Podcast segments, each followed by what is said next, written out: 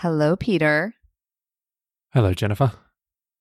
I wanted to talk to you today about something that has come up so many times in the last month or so that I cannot even count. And that hmm is this idea of, quote, ask for what you want. Aha. Asking for what you want. I feel like we did an episode 3,000 weeks ago on asks, so this feels like a very timely revisit. This is the long and the short of it.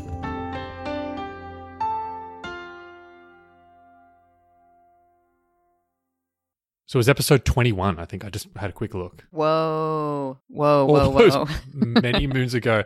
And if you look at the transcript, if you look at the transcript, it looks like it was back in the days where we just used to do monologues to one another. Feels like it's just wall of text, wall of text, wall of text, wall of text. Oh my gosh, that's so funny. I guess we were just figuring out how we were really going to structure this thing. We were excited. We were excited. I feel like they're a little more conversational now. Oh my gosh, yeah. The version of us from back then had not yet heard our episode monologue meetings. Ah, very true. Very meta. Very true. Okay, tell me about asking. Why is this coming up? I love your idea already of asking for what you want. I feel like you have a very direct and New York opinion of this, and I'm excited to hear more. well, this came up because about a month ago, I guess, I did my negotiating seminar for the artists who were a part of my summer coaching program. And I could Mhm. just sort of see their minds melting at the thought that they could actually negotiate. And so on the heels of that, I got so many questions and so many conversations were started. And basically, at the center of it is if you ask, they could say no. But if you don't ask, they can't say yes. And people are so afraid of getting the no that they hold themselves back from asking for what they want. And on the heels of this seminar, I had a bunch of clients who actually were entering contract negotiations who ended up having a much better deal because they were willing to ask for what they wanted or what they needed. Hmm. Okay, wait, let me say that again just to make sure I clarify. I feel like this is one of those Brene Brown moments where you're like, I need a minute to process because it's so good. It's like a mic drop. If you ask for what you want, they could say no. But if you don't ask for what you want, they can't say yes. And obviously, the goal is to get them to say yes. So, like, you have to enter the arena. You have to give them an option of saying yes, which also means they have an option of saying no. But I love that. That's so good. And from where I'm sitting, I would prefer a no in the land of the known than Right. the if I had asked, would they have said yes? Like, I would just rather know where I stand. Yeah, agreed. It feels like so many things and concepts we've talked about all come together in this one topic, right? Like clear is kind. What am I trying to ask for? What does success look like with this reach out or this ask? How might I position it in a way that makes it easy for them? Like all of these things feel like they're coming to the surface for me. This makes me want to tell you a little theater story. Yes, I love Jen's theater stories. Buckle up, listeners. Okay, once upon a time, I was directing a production of Spring Awakening, which is a really awesome musical. And I received an email from a young woman who had the previous year been a part of a lab company at a theater that I was running at the time. And the lab company is basically like an emerging artists program. So in mm-hmm. my mind, I was associating her with being this actor in training.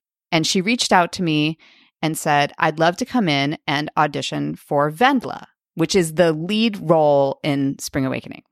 Okay, so I say to her, I don't really see you in that role, but you're right for the show. And I think you might be good in this other role. Would you want to come in and read for that?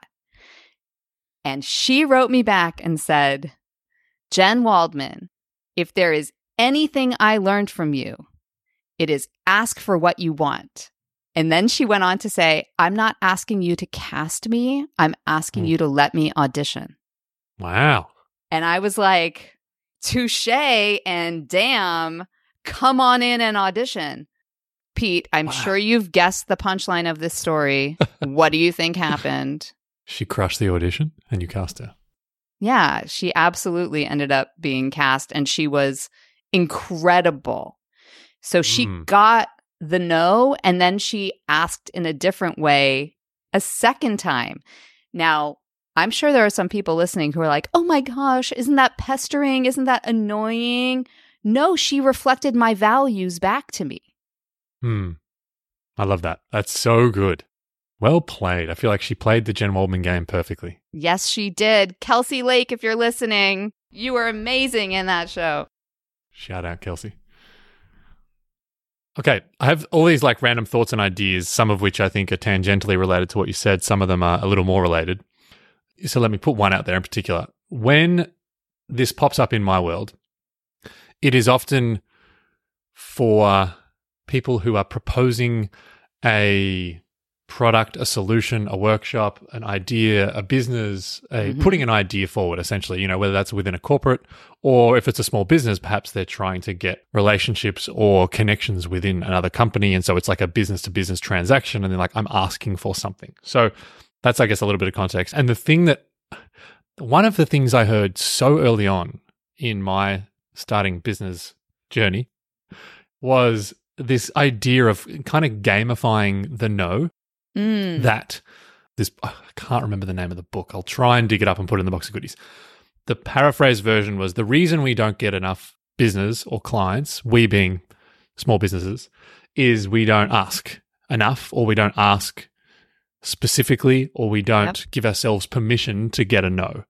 Like we're so terrified of someone saying no thank you that we just like dance around the ask or we don't even send the email in the first place and we like perfect our little website because maybe someone will come and discover it Yeah. and that the takeaway of this like prompt or call to action was chase the no like collect as many no's as you possibly can in a week Mm.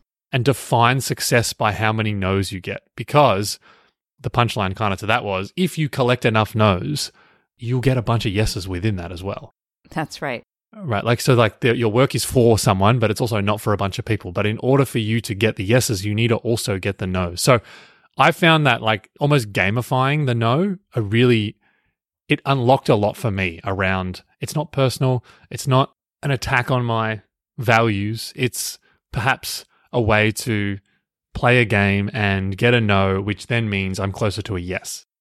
That is one idea that I've been using for years and years and years every time I'm putting a proposal into the world, I'm like, oh, if I get a no, then that's success. Like I chase the no.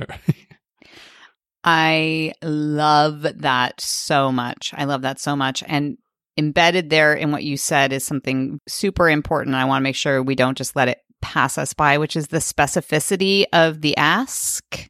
Mm, yes. It's fascinating to me how much fluff we put around Oh yeah. an ask because it's so scary to ask that we try to obscure the fact that we're asking. yes. I was telling you right before we hopped on to this call that I was helping a client with an invitation that she was sending to offer someone free tickets to see an amazing show that she's going to be in. And in the first draft of the email that she was sending out to someone who's, you know, fairly powerful in our industry, the word invite or invitation just wasn't in there.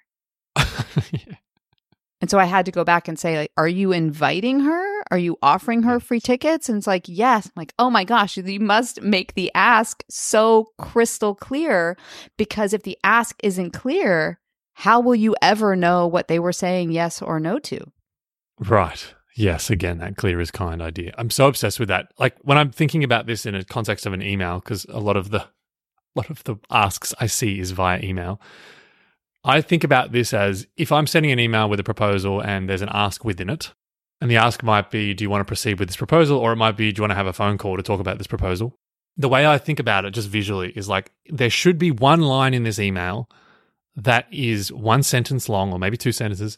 Mhm. That is my ask. And it's Yep. the kind of line that I'd be comfortable putting in bold. And in fact, sometimes I do, so it stands out of like, this is the most important thing in this email this one sentence, this one question, this one line. And so that's visually how I think about it is like one line in an email that's bold. And hopefully, if you've if you've done this well, hopefully it's not surrounded by walls of text. Right. It's like clear and concise and like this is exactly what I'm asking. I am stealing that from you as of this very moment. as I'm looking at clients' emails, I'm going to ask them to put the ask in bold. Yeah, I feel like it's a version of something I've borrowed of you, which is like, can you summarize it on the back of a napkin? What are you asking? Right. And once you've got it on the back of the napkin, i.e., in one sentence, can you put it in bold? And Love it. I mean, I use it in a lot of my proposals in corporate world because everyone's just drowning in email. And so you open Mhm. an email and it's so rare in my experience that everyone reads every single word of your email. You scan the email and you go, what's the ask? What do I need to do with this? Right. Do I need to delete it? Do I need to forward it? Do I need to reply? What exactly is this asking me to do? So in my mind, if I'm that person, like I'm trying to put myself in the shoes of a busy executive or a leader, I look at it and I go, boom, what's this bold thing? There's a question. Oh, I can reply to that question. Mhm. I want to make it easy for them to respond. Yes, I love that so much. It's also making me think about where in the email it falls. I find myself giving the same note over and over again, which is the ask needs to come sooner. Like, please don't Mhm. give me six paragraphs of context and then the ask. Give me the ask up top, give me some context, and Mm. then double down on what you asked me at the end.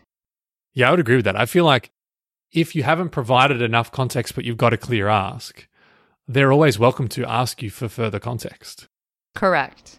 Like, like they can reply and go, I would be interested in doing this maybe, but could you tell me more about this, this, and this? hmm And then you can tell them about it. So I don't know if I fully agree with that in every situation because sometimes like the context is key, but I feel like we could probably err on the side of, like to your point, a little less context than six paragraphs. Right, right.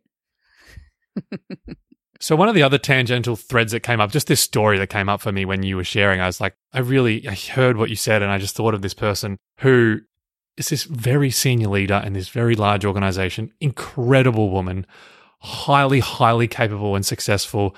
I was coaching her, and she had been offered a a fellowship that is recognizable around the world, like a once in a lifetime. You got this three month traveling fellowship that is like, oh my god, incredible. And part of what we were talking about was how do you negotiate with work or ask work hmm for three months off so you can really go hard and focus on this three month fellowship. That was what she wanted to do. And she was kind of laughing and lamenting the fact that she negotiated with herself, which Oh, no. I feel like is something we so often do when she said to her manager, like, here's the fellowship I got, really excited about it. And the manager was like, great. So what, like, what does that look like? How do we support? And it was something like in her head, she wanted four months, but she was willing to take three months. And so she said, Well, so I'd love to take three months off and like completely negotiated against herself without even giving the manager a chance to respond to the four month request. And so the ask was not even made because of the story she told herself about how that was inconveniencing her boss and all these things. And so I don't know. I just feel like that story in my mind is so human and so common that we have a position and then we have a like, I'll accept this. And sometimes we just kind of negotiate against ourselves because it feels uncomfortable asking for what we actually want. Ugh, so true. It's so true. And maybe what we need to consider more is what it might be like to be in the shoes of the person being asked. Like maybe it would be delightful Mm. to be able to say to someone, yes, go do this fellowship. Take all four months. Keep me posted. Send me updates. Can't wait to brief Oh. everyone here on how it's going for you. Or, like in my case, I'll have people ask me for introductions to other creatives. And it never occurred to me to put those two people together. And then the second person's like, Could you introduce me to so and so? I'm like, Yes. Oh my goodness. That's a magical combination. I can't wait Mm. To do that. So I think we're too quick to assume that we are a burden or we're causing problems or we're being Yes. selfish. I know for me, when I am able to help make something happen for someone else, it gives my life meaning and purpose and fills me with joy. It does not Yeah. make me feel like, I don't know, put upon. Yeah. So I'm absolutely obsessed with this idea of when making an ask, start with the person that you're asking. Like empathize Mhm. with them, put yourself in their shoes. What might be going on for them? What are their priorities, their incentives? What's the story they tell themselves? Totally agree with that. And I feel like sometimes people do that through the lens of a pre-mortem, to your Mhm. point. They focus on all of the ways this will go wrong because I'm going to upset this person because this person is busy or senior or not interested or whatever. And that idea that I've liked and mentioned, I think, on this podcast a few times is like the opposite of the pre mortem is the pre parade. And so I feel like what you're articulating is put yourself in their shoes, but through the lens of a pre parade. What if this is like the best ask they've ever received? What would they do with it? What would that look like? What would that sound like? How would that be exciting for them and for you? Mm-hmm. Then I imagine if you do that, it shifts the way you then approach the reach out or the ask. And that comes through in the way that it's written. Absolutely. You know, the other thing with that empathy exercise of put yourself in their shoes is you can actually create the conditions for the person who might, under certain circumstances, have to say no to possibly get the yes. So here's an example. Sometimes in my world, the person who is making the offer and negotiating with the actor is not actually the person who has the capacity to say yes to more money or yes to different Mm. terms. So, one of the things I do with the actors that I work with is if they're negotiating their own contract, I tell them to say, I understand there may be other people you need to speak to about this and that I won't get an answer right away. I'm Hmm. okay with that. Talk to whoever you need to talk to and then get back to me.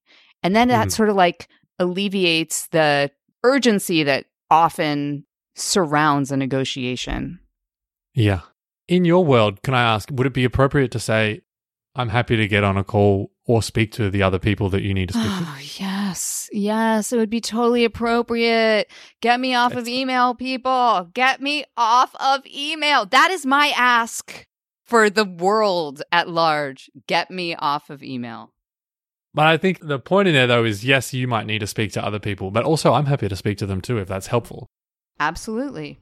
That's something I do a lot of like, look, Jen, I know you might need to run this up the flagpole about this workshop that we want to run in this company. Let me know if it's helpful. I'm happy to jump on a call and ask, answer any questions that your boss might have. And often they take you up on it and they love it. Or just the fact that you asked and offered. They're like, I really appreciate that. Thank you. Oh my gosh. I feel like we could do a 25 part series called The Art of Asking or The Art of Negotiating or how to actually meaningfully converse with people. You know, we're like 20 minutes in and we haven't even mentioned Chris Voss yet. There's so much more content to go. Hmm. Oh my gosh. Okay. Well, listeners, if you want to ask us for further episodes on this topic, of course you can. And you can ask us really anything by emailing hello at the long and the short podcast.com. In fact, I want to challenge some of you who are scared about asking to use us as a training ground for yourself. Send us an email. Ask for what you want. Please do. Please do. And I look forward to reading and replying to all of those emails because Jen's relationship with email is such that Truer words were never spoken. we'll both read and reply to your ask. Don't worry.